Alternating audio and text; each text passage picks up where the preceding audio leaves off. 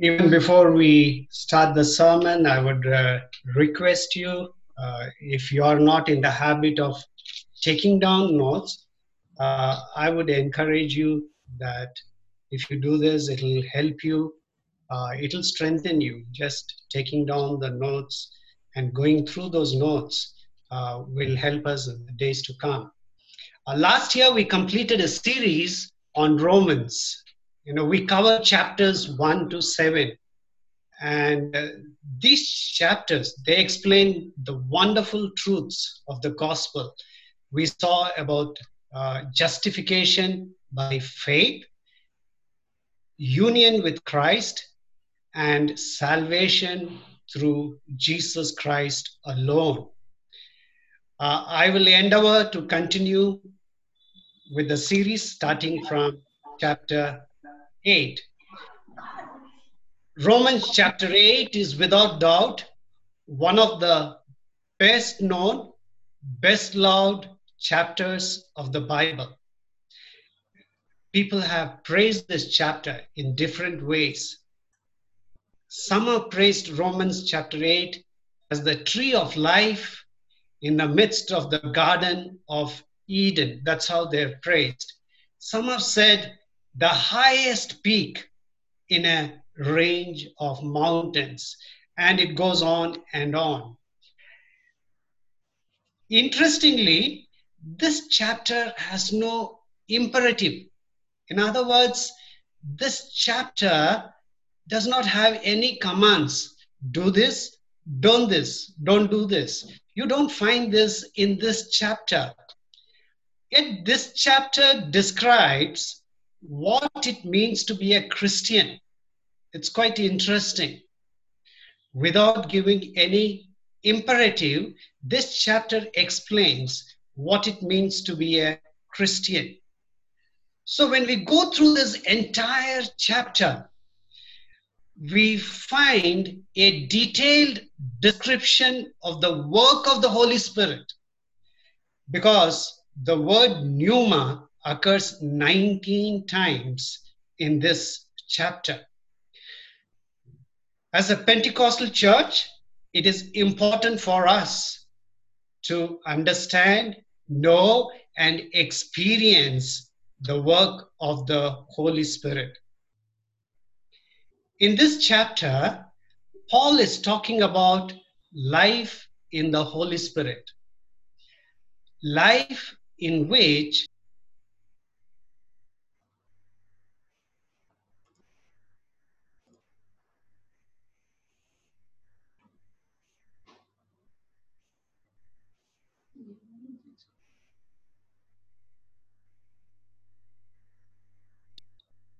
I don't know how I got muted, I don't know. In this chapter, Paul explains life in the Holy Spirit, life in which the Holy Spirit guides so constantly that there is no need for a string of commandments. There is no need even for a single command where the Holy Spirit guides us so constantly. Basically, if you look at our faith, Christianity is not more about our mind matter or will. Mind matters. But more than that, Christianity is primarily a matter of the heart. And that's one of the reasons why there are no commandments in this chapter. You know, when the heart is filled, when the heart is filled with the Holy Spirit, and a heart where the Holy Spirit dwells, and a heart which is saturated with the gospel, automatically it brings about a change in our thinking and behavior. It is when our heart is filled with the Holy Spirit, when the Holy Spirit takes control of ourselves, there is a change in our very thinking and behavior. Why did people call this chapter a blessed chapter? Why did they say it is the greatest chapter? You know, just when we look at the first verse, therefore, there is now no condemnation for those who are in Christ Jesus. This is the first verse. Then if you go to the last verse, verse 39, neither height nor depth nor anything else in all creation will be able to separate us from the love of God that is in Christ Jesus our Lord. Did you see the blessings of this chapter? You know, this chapter assures you and me that there is no condemnation for those who are in Christ Jesus, and also no one will be able to separate us from the love of God for those who are in Christ Jesus. In other words, the Holy Spirit assures us that our relationship with God is secure. It is not only secure, our relationship with God is a settled matter. That's the assurance. Now, the first verse itself says no condemnation. The last verse says no separation from our Heavenly Father. Why? How has it happened? Because of the work of Jesus Christ on the cross. Because of the work of Jesus Christ on the cross and the work of the Holy Spirit in our hearts. Because of both the God the Son and God the Holy Spirit, both of them are involved, we can say there is no condemnation and no separation for us. Our salvation itself is all by grace. So we can be both humble about ourselves. As we are humble about ourselves, we are so much confident in God, our Father. Today, we focus our attention only to one particular verse, that is Romans chapter 8:1. Therefore, there is now no condemnation for those who are in Christ Jesus. You know, many of us know this chapter by heart, at least this verse we know by heart. What comes to our mind when we read this? There is now no condemnation for those who are in Christ Jesus. So the title of today's message is No Condemnation. This verse assures you and me that when we stand before our God the Father, no one will be able to blame us, criticize us, or condemn us. Can you think of a life like that? You know, we are living in a place where we are criticized constantly at home, we are criticized constantly in our workplace, we are being battered in our society. But now, when we stand before God, holy God, creator God, God who reigns over all the nations, and when we stand before him, there will be no condemnation. Now we have to answer three questions before we can understand this verse. Now, who condemns us? Who condemns us? How does he condemn us? And who shields us? Then only we will be able to understand Romans chapter 8:1. Therefore, there is now no condemnation for those who are in Christ Jesus. So to answer these three questions, who condemns us?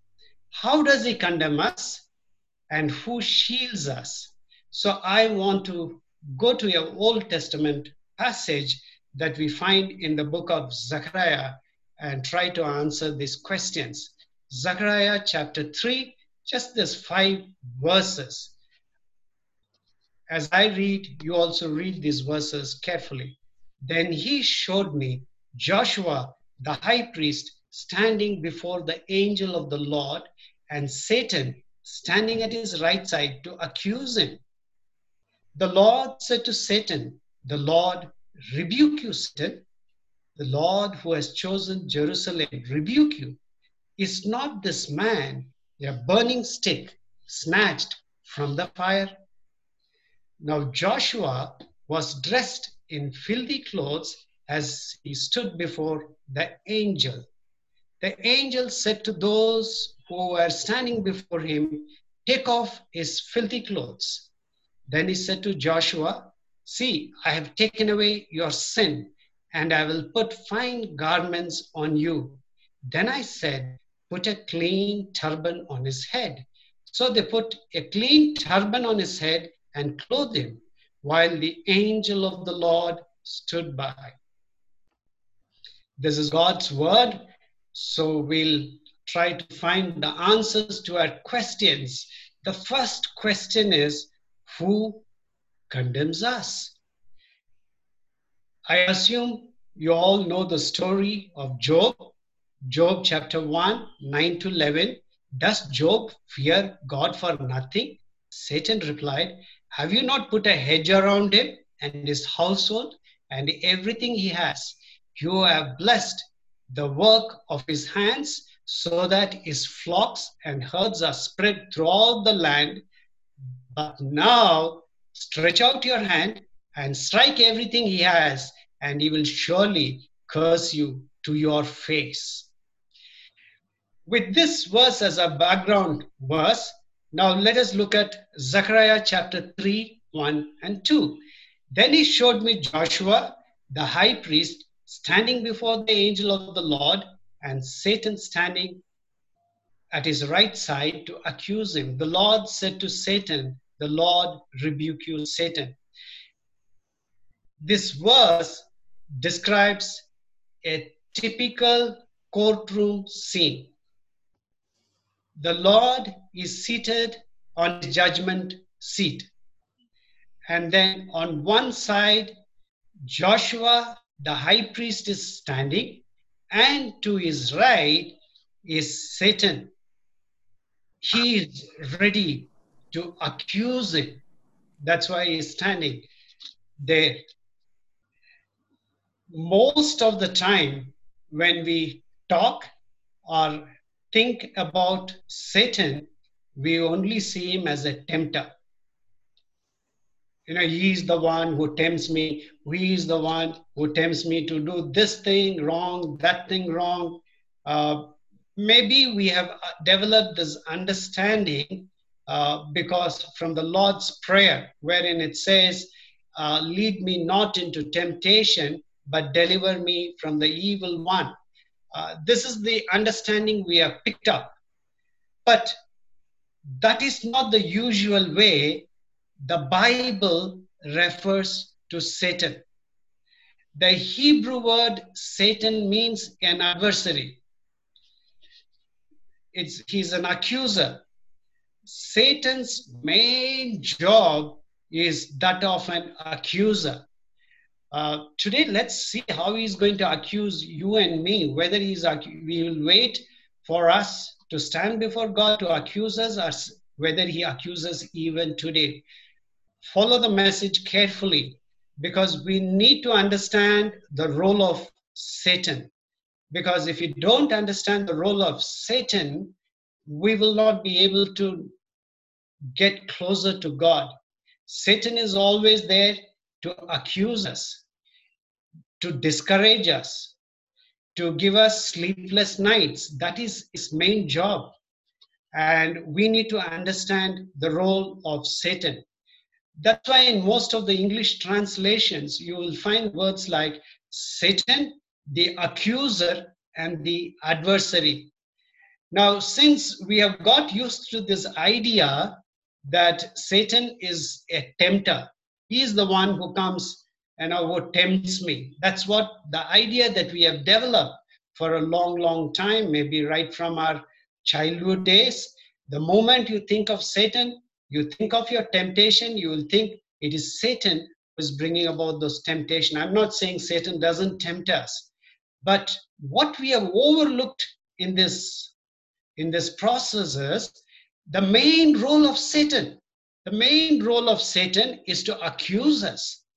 Because he does his main role so well, Many of us struggle with so many psychological problems, physiological problems, without understanding this particular aspect. Now, you might be thinking, you know, how do we say that Satan's main role is that of an accuser? Because in 1 John 2:1 says, "My dear children, I write this to you so that you will not sin. But if anybody does sin, we have an advocate with the Father, Jesus Christ, the righteous one." If there is no accuser, then there is no role for an advocate. If there is no case before the judge, if there is no one to accuse us, if there is no one to prosecute us, then there is no need for a defense attorney. There is no need for an advocate. The Bible clearly says Jesus is our advocate, the righteous one. That clearly shows that Satan's role is that of an accuser. So, having settled that, we need to understand even more than temptation, accusation is the main problem we have with the forces of darkness. Accusation is the main problem we have with the forces of darkness. Now, let's go back to the courtroom scene where the Lord is seated on his judgment seat. Joshua the high priest is standing, and to his right side is Satan, ready to accuse him. Now, Satan wants to accuse Joshua the high priest. Why? Why does he want to accuse Joshua the high priest? Because Joshua the high priest always represents the people. Joshua the high priest always represents the people.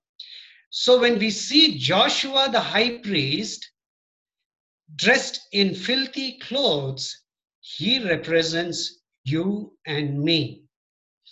Today, it is not Joshua who is standing in filthy clothes before the Lord. It is you and me. We are standing before the Lord in filthy clothes.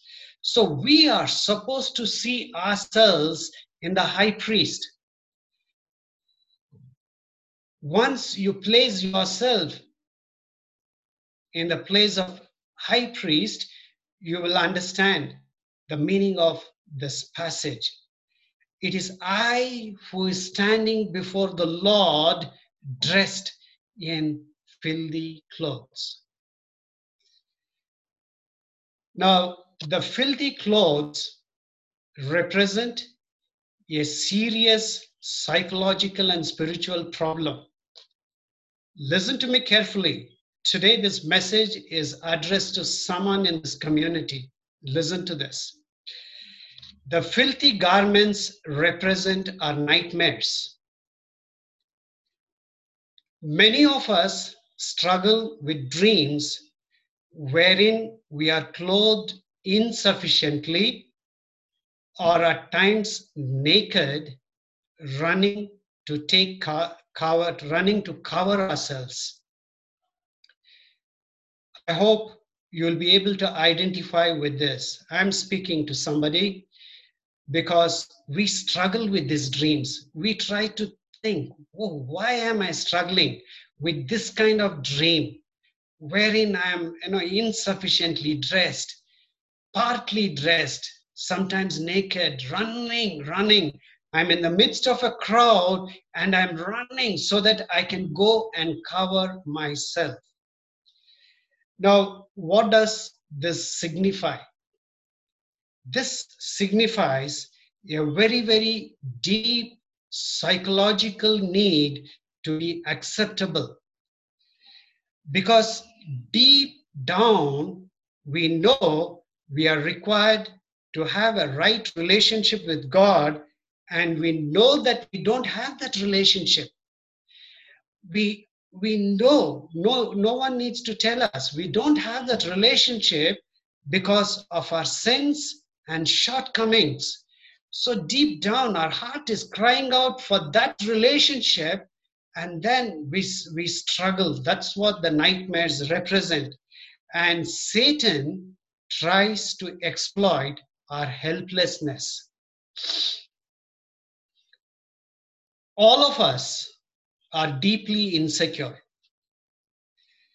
We are insecure, always wondering whether we are acceptable or not. You know, if anyone rejects us, especially young people, we feel our world has collapsed. There's nothing more to live in this world. You know, but if you go to your counselor, he will say you are suffering from a low self-esteem, but this doesn't help. This diagnosis doesn't help us. There are times we need to go to a counselor, but there are times you need to come to your pastor, because this problem is a spiritual problem, and we all need a spiritual answer. We need to understand when we should go to your doctor, when we should go to your counselor, when we should go to your pastor. In the earlier days, pastor tried to do the role of everyone. They tried to do the role of a counselor, and they tried to do the role of a doctor. That's not the way God has ordained. God has ordained for each one his own role. And this particular nightmares, it is a spiritual problem, and you need to find a spiritual answer. And that answer is there in Romans 8:1. Therefore, there is now no condemnation for those who are in Christ Jesus. When you have dreams like this, you need to remind yourself, there is now no condemnation for me because I am in Christ Jesus. We saw who condemns us. Now, how does he condemn us? How does he condemn us? I said, Satan is not going to wait for that day when he can condemn us before our God.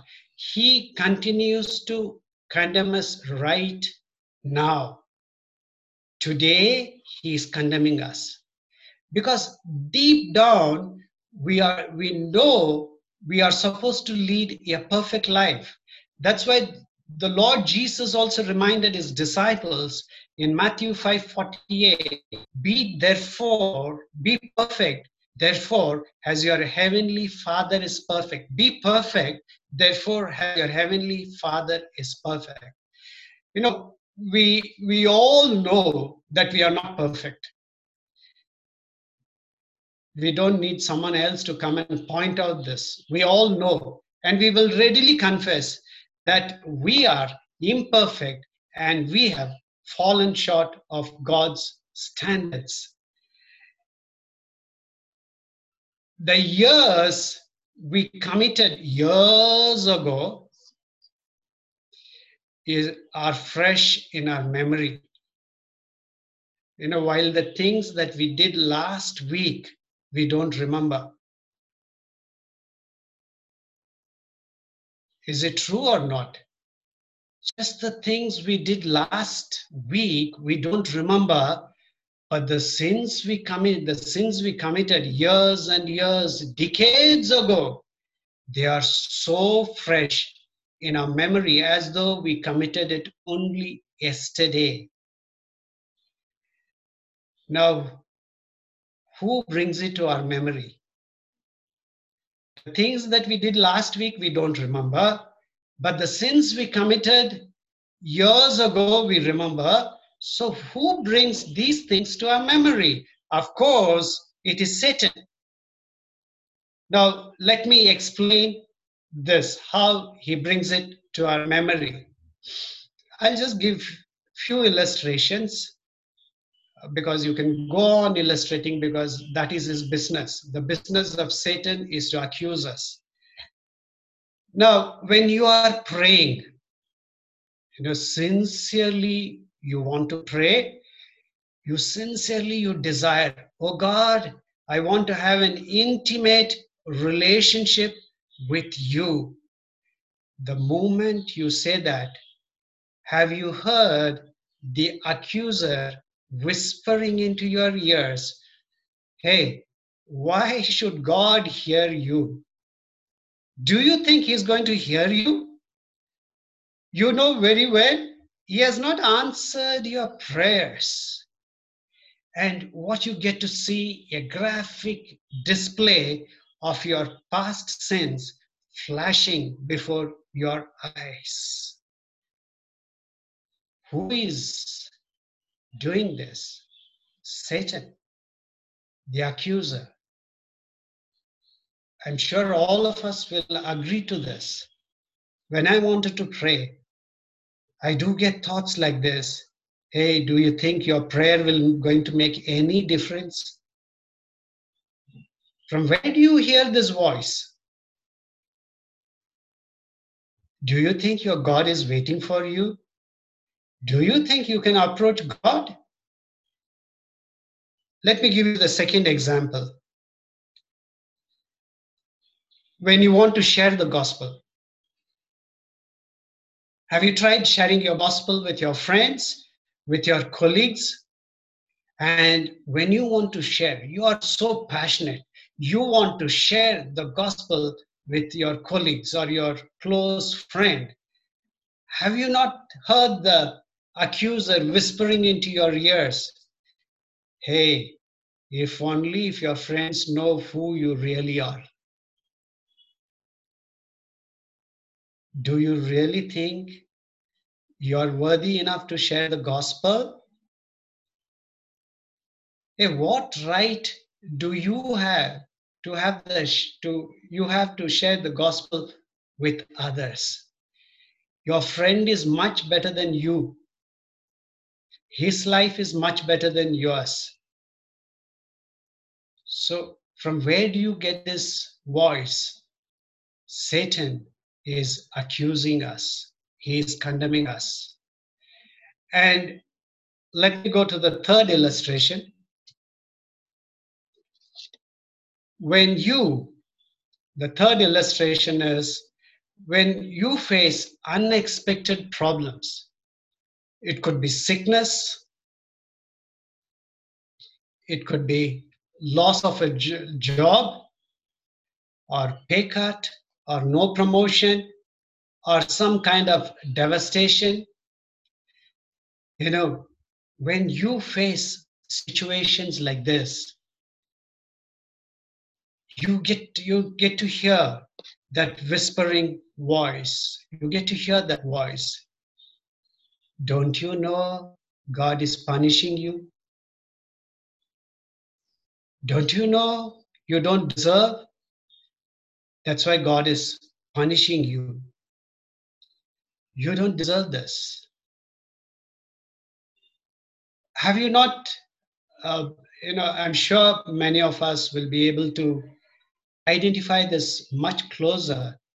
There are people in the Christendom who have an answer for every problem. They will tell you exactly why you are suffering.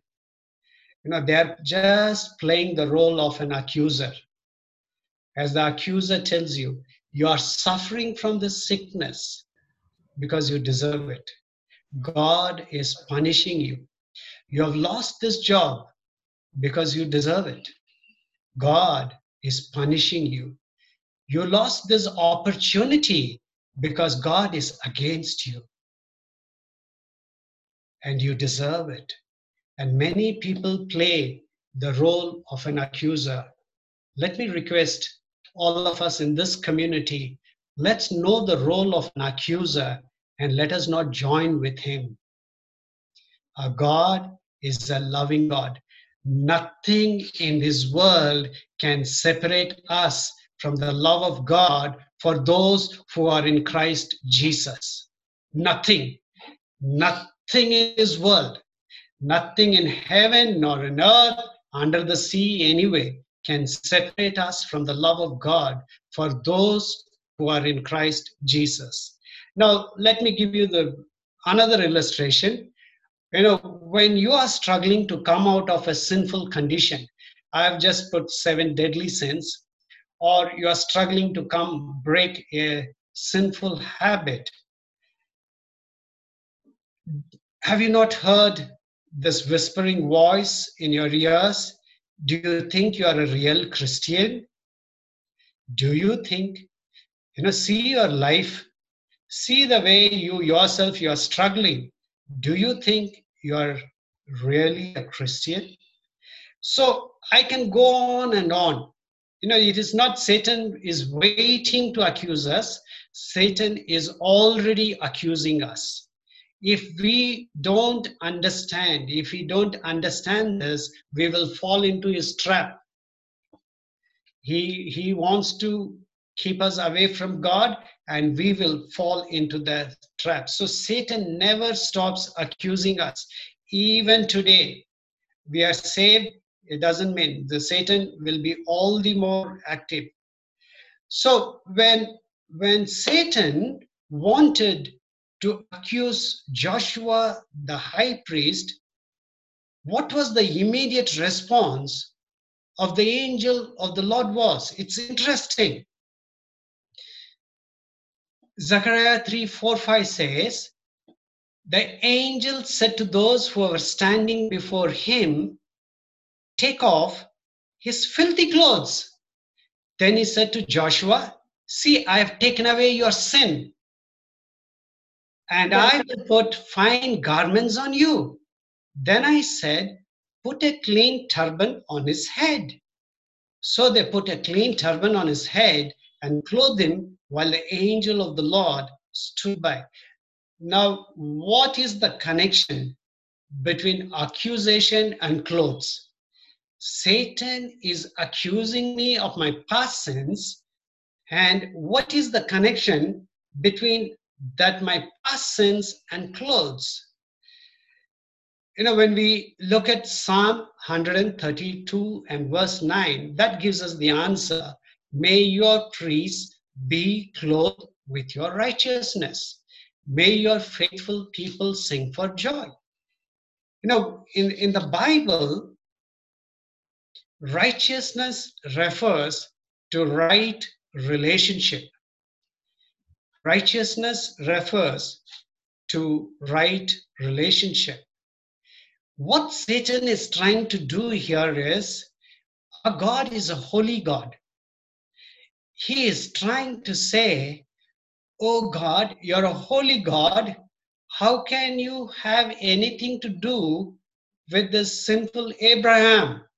See his clothes, they are filthy. How you are calling yourself a holy God, how can you ever say he's your child? So God says, when our relationship with God is assured, the fine garments, the clothes of righteousness represent our right relationship with God. The moment we are assured of our right relationship, of our right standing before God, then Satan will not be able to accuse us. He will not be able to accuse us. Therefore, there is now no condemnation for those who are in Christ Jesus. Therefore, there is now no condemnation for those who are in Christ Jesus. I pray this verse will get deep into our hearts. It will resonate. It will be indelible on our hearts. You know, as Satan tries to accuse us, we will also reply him, there is now no condemnation for those who are in Christ Jesus. We saw who condemns us and how does he condemn us, and finally, who shields us. Who condemns us, how does he condemn us, and who shields us. I hope till now we are very clear. I hope you have accepted, understood your existential problems. this is for our day-to-day existence, how to overcome our depression, our discouragement.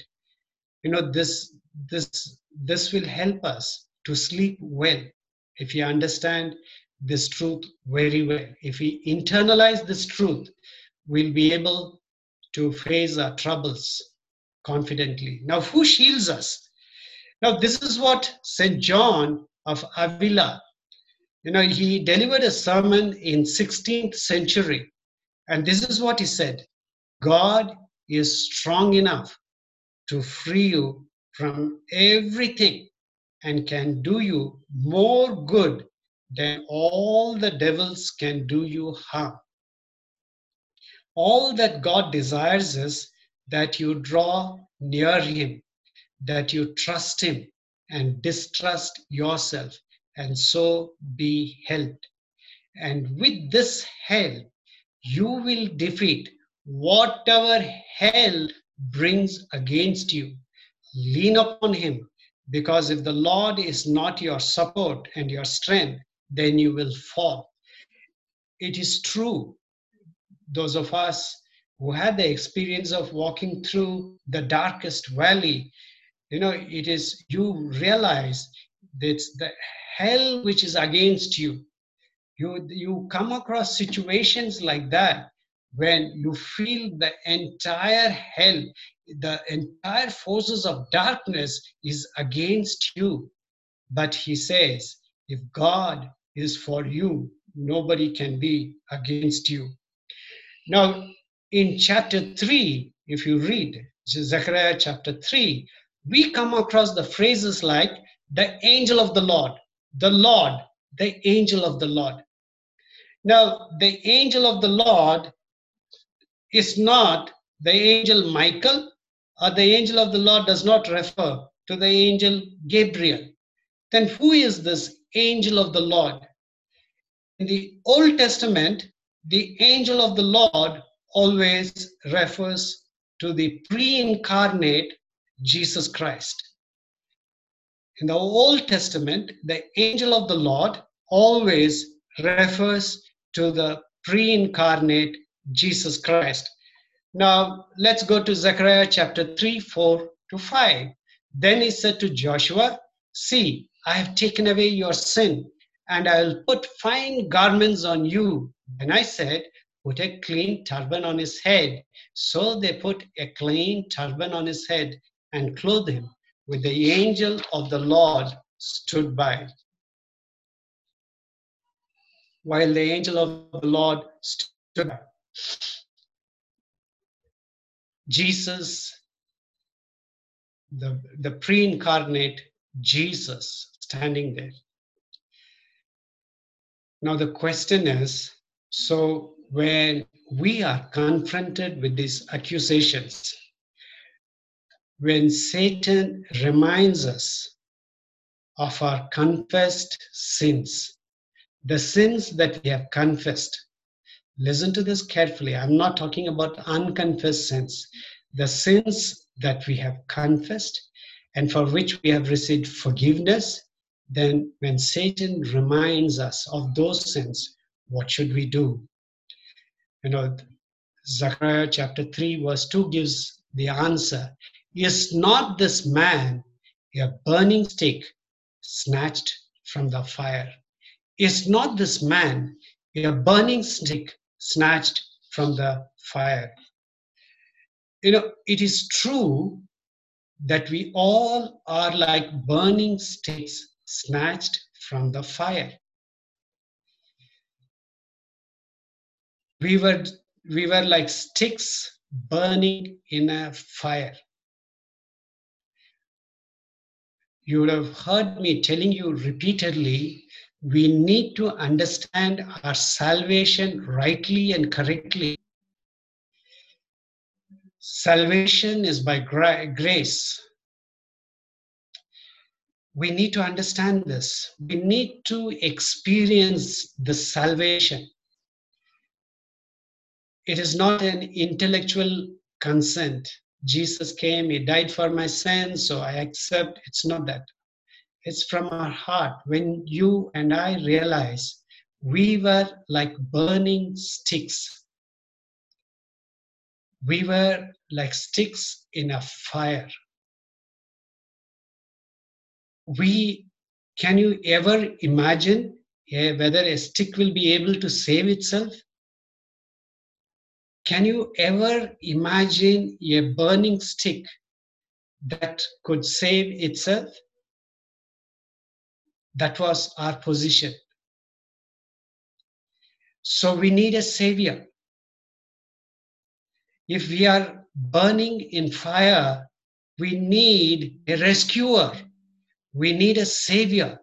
Is not this man a burning stick snatched from the fire? You know, God is reminding Satan, hey, Satan, you're accusing him, but don't you know this man was a burning stick snatched from the fire? Yeah, you are talking about his past sins. You are talking about his past life. You are talking about his failures, his shortcomings. Do you think I don't know that? I know that. You know, once you realize you are a burning stick snatched from the fire, you should also accept that you will always remain partly charred and black. You will remain partly charred and black. Though we have been saved, we all have a charred and black past. And Satan wants to take full advantage of this. That is why he keeps reminding you, day in and day out, he keeps reminding you. Every time you kneel down, he will remind you. Every time you want to do something for God, he will remind you. Every time you want to share the gospel, he will remind you. And many of us, we listen to him so nicely. We will rather not pray. We will stop praying instead of wrestling with him. We will stop sharing the gospel instead of going ahead and sharing the gospel with others, because he is trying to take full advantage of this, our past, which is partly charred and black. Now, what should we do when Satan is doing all this? What should we do? The only way we can face the accuser is to face him up front, look at his face and tell him, you are right, Satan. In fact, you are reminding me of sins. In fact, my sins are worse than this. Satan, the sins you are reminding me are much lighter compared to the sins I have committed. They are worse than the sins you are reminding me. But Satan, remember this, I have been bought with the blood of Jesus. I have been bought. I have been plucked out from that fire. I am a burning stick. I was a burning stick that was snatched from the fire. You know who did it? My Lord Jesus did it for me. So Satan, when I come to kneel down, I don't come based on my record. I kneel down here based on the righteousness of Jesus. I know my record. I know it very well, Satan. You don't have to remind me. I know it very well. When I'm sharing the gospel, it is not because of who I am. It is because of what Jesus Christ has done for me. That is why I share the gospel. I do things because of the righteousness of Jesus Christ. I know I had filthy garments, but you know the kind of garments that Jesus has given me? The garments of righteousness.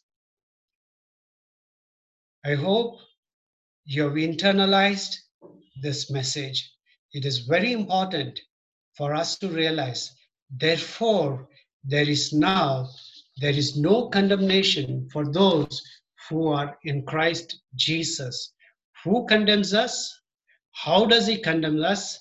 Who shields us? Now, before I go to the application part, I would request all of us to listen to this song. I have requested Ramya to sing. I want you to pay close attention to the lyrics, and we'll get back to the application part.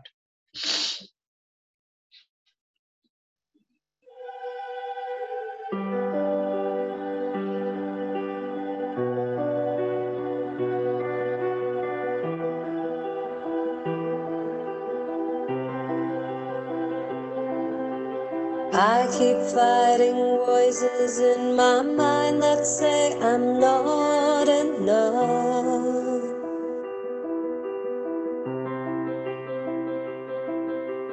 Every single lie that tells me I will never measure up.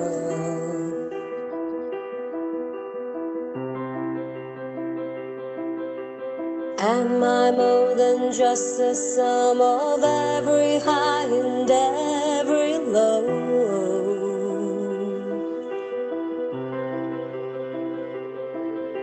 Remind me once again just who I am, because I need to know. Ooh, oh, you say I am loved, but I can't feel a thing. You say I am strong, but I think I am weak. You say I am held, but I am falling short. When I don't belong, oh, you say I am yours, and I believe what you say of me, I believe. Only thing that matters now is everything you think of me.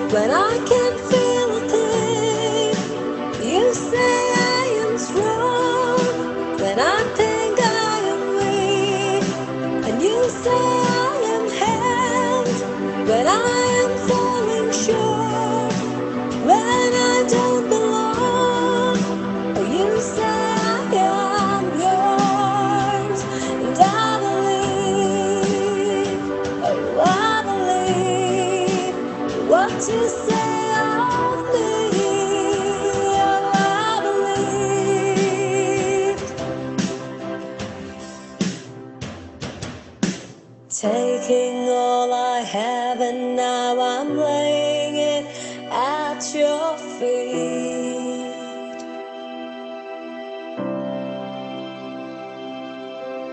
You have every failure, God. You have every victory.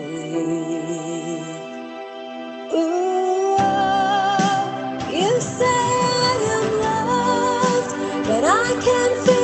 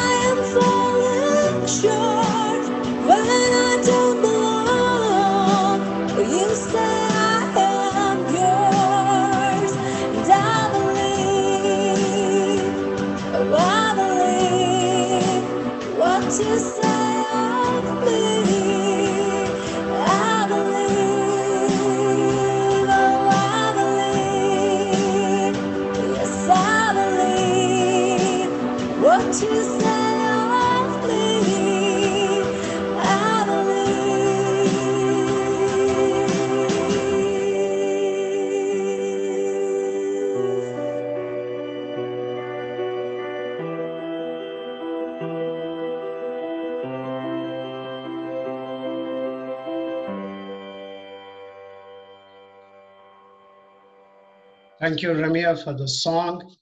If you have noticed the lyrics carefully, it says, I keep fighting voices in my mind that say I am not enough.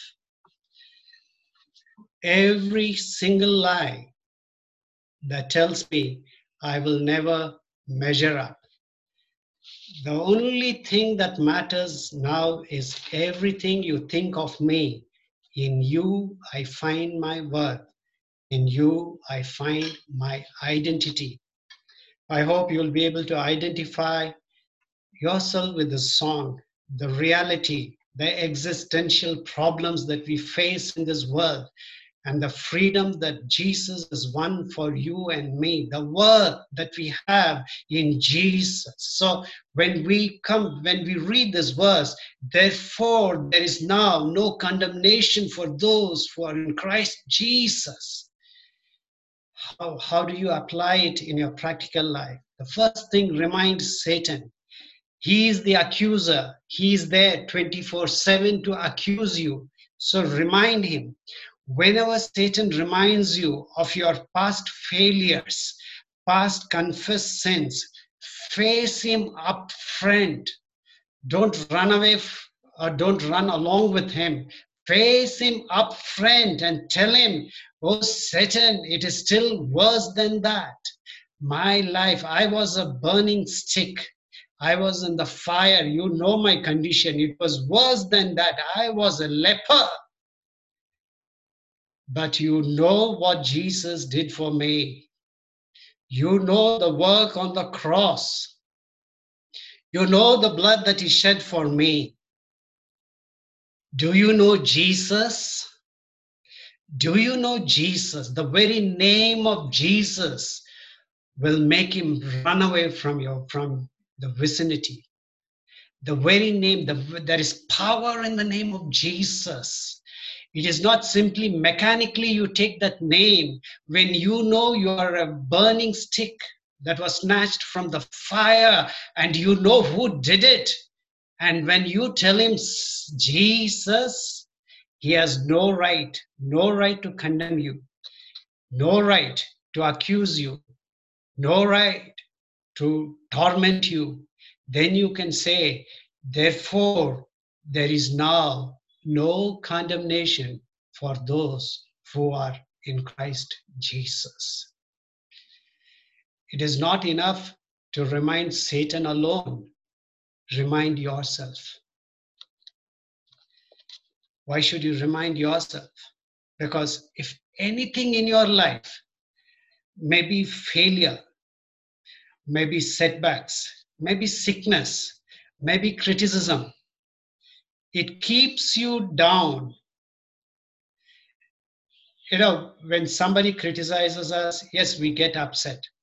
But if it is to put you down, if you're going to be down, spending sleepless night thinking about that, you know, when you spend sleepless nights, what thoughts come to your mind? You need to take those thoughts and you have to fight your battle.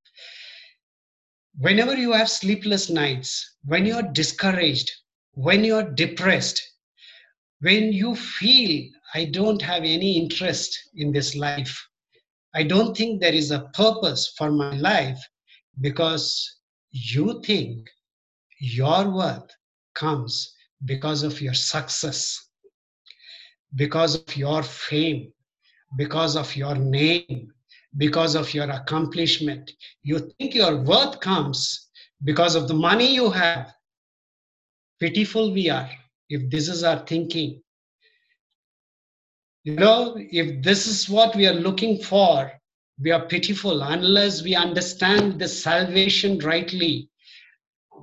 I was a stick burning in fire. My Lord Jesus gave his life to snatch me out from that fire. When you understand your true condition, and when you realize what Jesus has done for you, you are not going to build your life on these issues. Issues like my success, my reputation. people will always criticize you. There are more people to criticize us than to encourage us in this world. People will always tell you are a failure. Your children are a failure.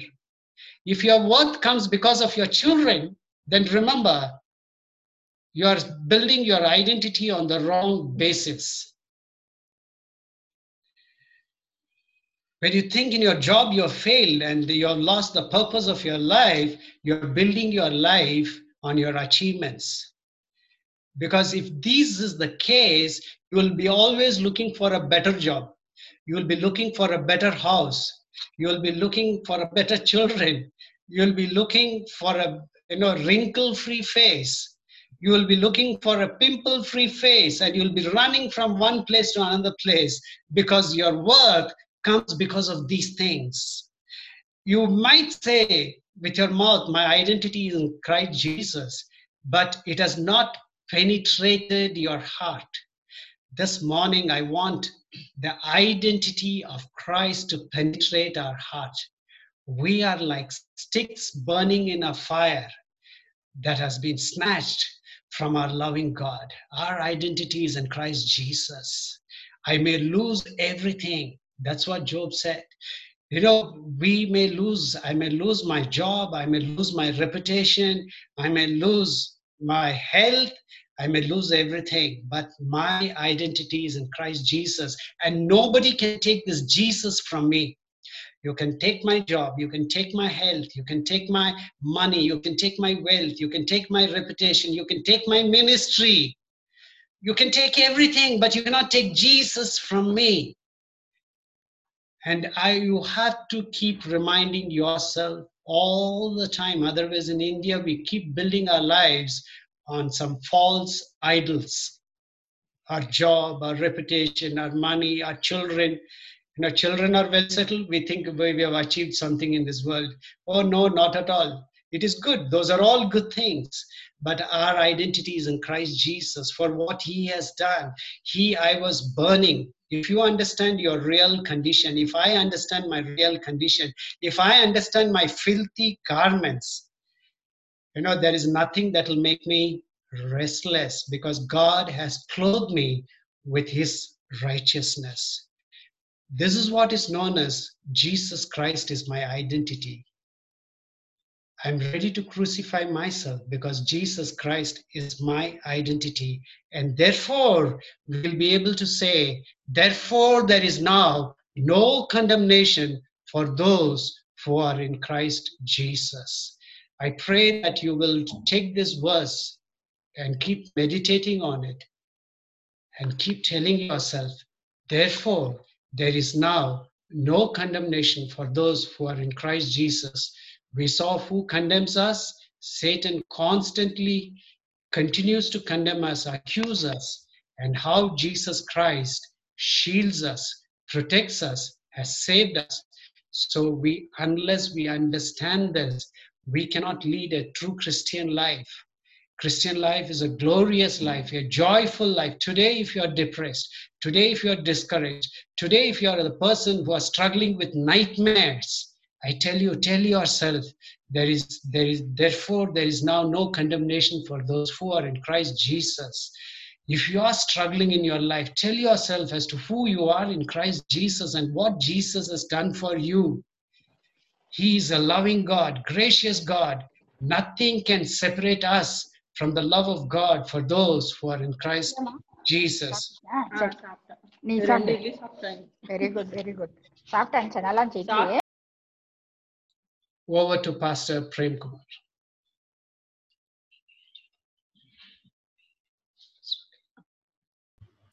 Praise the Lord.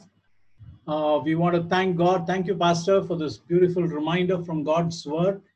Before I pray, I wanted to remind all of us, that the person who is living in us is God himself through Jesus, through the power of the Holy Spirit. So Satan doesn't want us to believe it and enjoy that presence and enjoy that glory. So at this time, a beautiful reminder has come how we are not condemned. because of Jesus. Satan may condemn us. He may bring all of our past before us, but only Jesus shields us. May you and I always remember this. Yes, my dear brother, my dear sister, we as pastors are there. As Pastor said, there are doctors, there are counselors, and there are pastors. Each one has got a role to play. And may God give you the wisdom to identify to whom you should go, for help when you are in any emotional need, physical need in your life, or spiritual need. Let's pray. Father, we want to thank you for this beautiful morning. We thank you there is now no condemnation to them who are in Christ Jesus. Lord, who walk not after the flesh, but after the Spirit. Lord, we thank you that you reminded us we are people of the Spirit. Father, you have redeemed us. You have, Father, Master, washed us with your precious blood. You have made us your children. We are sticks, burning sticks, snatched from the fire. We thank you, Lord.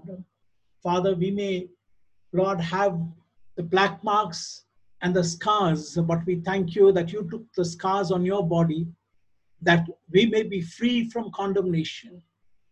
Father, I pray for our community. Lord, anyone struggling with self-identity, Lord, Master, with self-esteem, Lord, Master, with self-worth, Lord, feeling dejected, Lord, feeling I cannot measure up to be a servant of God. I cannot measure up to be to serve God. Lord, I pray that this message will continue to speak to them, help them to go through this message, maybe even listen again, Lord, and strengthen themselves through your word. Lord, in you, we are new people. If any man be in Christ, he is a new creature. We thank you. It's only because of you. Today we are pastors, Lord, only because of you and your acceptance. And I pray that our church, our congregation who has listened to the message will walk, oh God, into that, Lord, life that you have kept for them. We pray that you would bless them, Lord. Father, and people will be bold enough, Lord, to come to us when they have a spiritual problem. When they have a spiritual problem, Lord, there is no use in going to a medical doctor or a counselor. Lord, when they have, Lord, Master, Savior, a psychological problem, Lord, it is important they go to a counselor. When they have a physical problem, it's important they go to a doctor. But when they have a spiritual problem, help them to identify and come to us so that, Lord, we could guide them through your word. Bless us together and build a beautiful community feeling in us, oh God. We pray, Lord, Master, in the world which is filled with accusation. Sometimes we forget who we are and we condemn others, oh God. Forgive us and cleanse us. Help us to be gracious in our own lives, to accept others and to encourage others. Father, we pray that you would commit, that you would, Lord, even as you have committed yourself to make us into your likeness, help us, Lord, to commit ourselves to walk into that likeness, oh God. Father, at this time, Lord, I pray for our, Lord, community. Father, Lord, Master, we pray for the health of everyone. Lord, there are a few names that I'm going to mention in prayer. Remember these names and heal them, Lord. Father, we want to thank you for, Lord, healing. Lord, some of the people who we've been praying for, Lord, Master. Lord, Dr. Ramya, you healed her, oh God. Master, you healed Abilash and family, Asha and family. You healed Ranjita and family, Lord. We want to thank Renice, family you healed, and we want to thank you. Thank you for healing Santosh.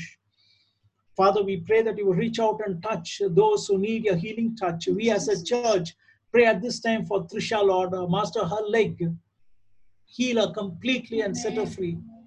May her child be absolutely healed by your divine power. Let your word, healing virtue flow through our body. Lord, I pray for, Lord, my nephew Divian, Lord, Master, heal him. He's a young boy, heal him.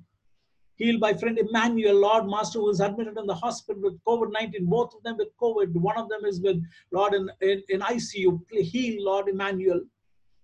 Father, we pray that your healing virtue will flow through Danny, Danny's father and father-in-law.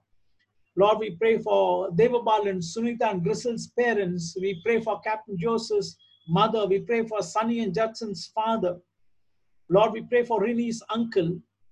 Lord, we pray also for Dr. Santosh's, Lord, cardio problem, Lord. We pray that your healing virtue will flow through all these bodies. Heal every one of them, oh God. Anyone else who is not well, heal them. We pray for our dear pastor. We thank you for the improvement in his health. Let your healing power flow through his body completely, oh God. No trace of anything will be on his body. Your health will spring forth in his body speedily. You will make his bones fat in the name of Jesus. Amen. And he will be able to, Lord, carry your burden and your ministry. Lord, Master, that will impact generations to come for your glory. Bless him and sister. Bless their family and keep them covered. We thank you for the leadership. Father, we thank you, Lord, for our children's church teachers, oh God.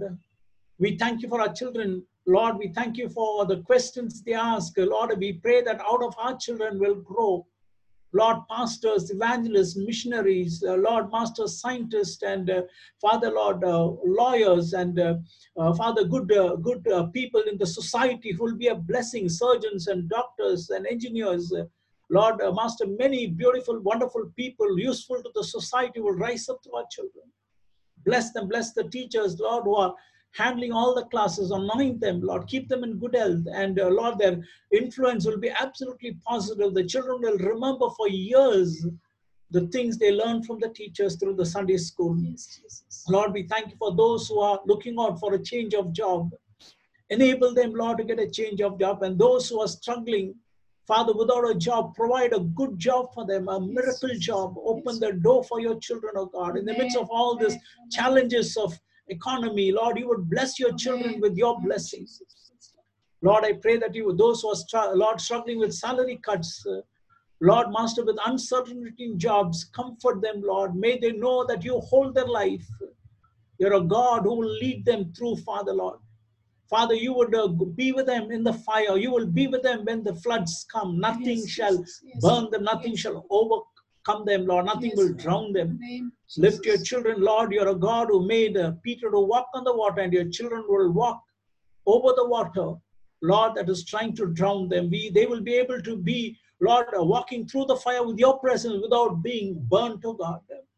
Father, we pray for our own land. We've been praying for our land. Help us, Lord, and give us a miracle land in this area. We know that, Lord, the earth is the Lord's and fullness thereof, and the world, and they that dwell therein. We pray for salvation of souls, and we also pray for a huge land, a gift of God from your presence. You will do a miracle of God for us.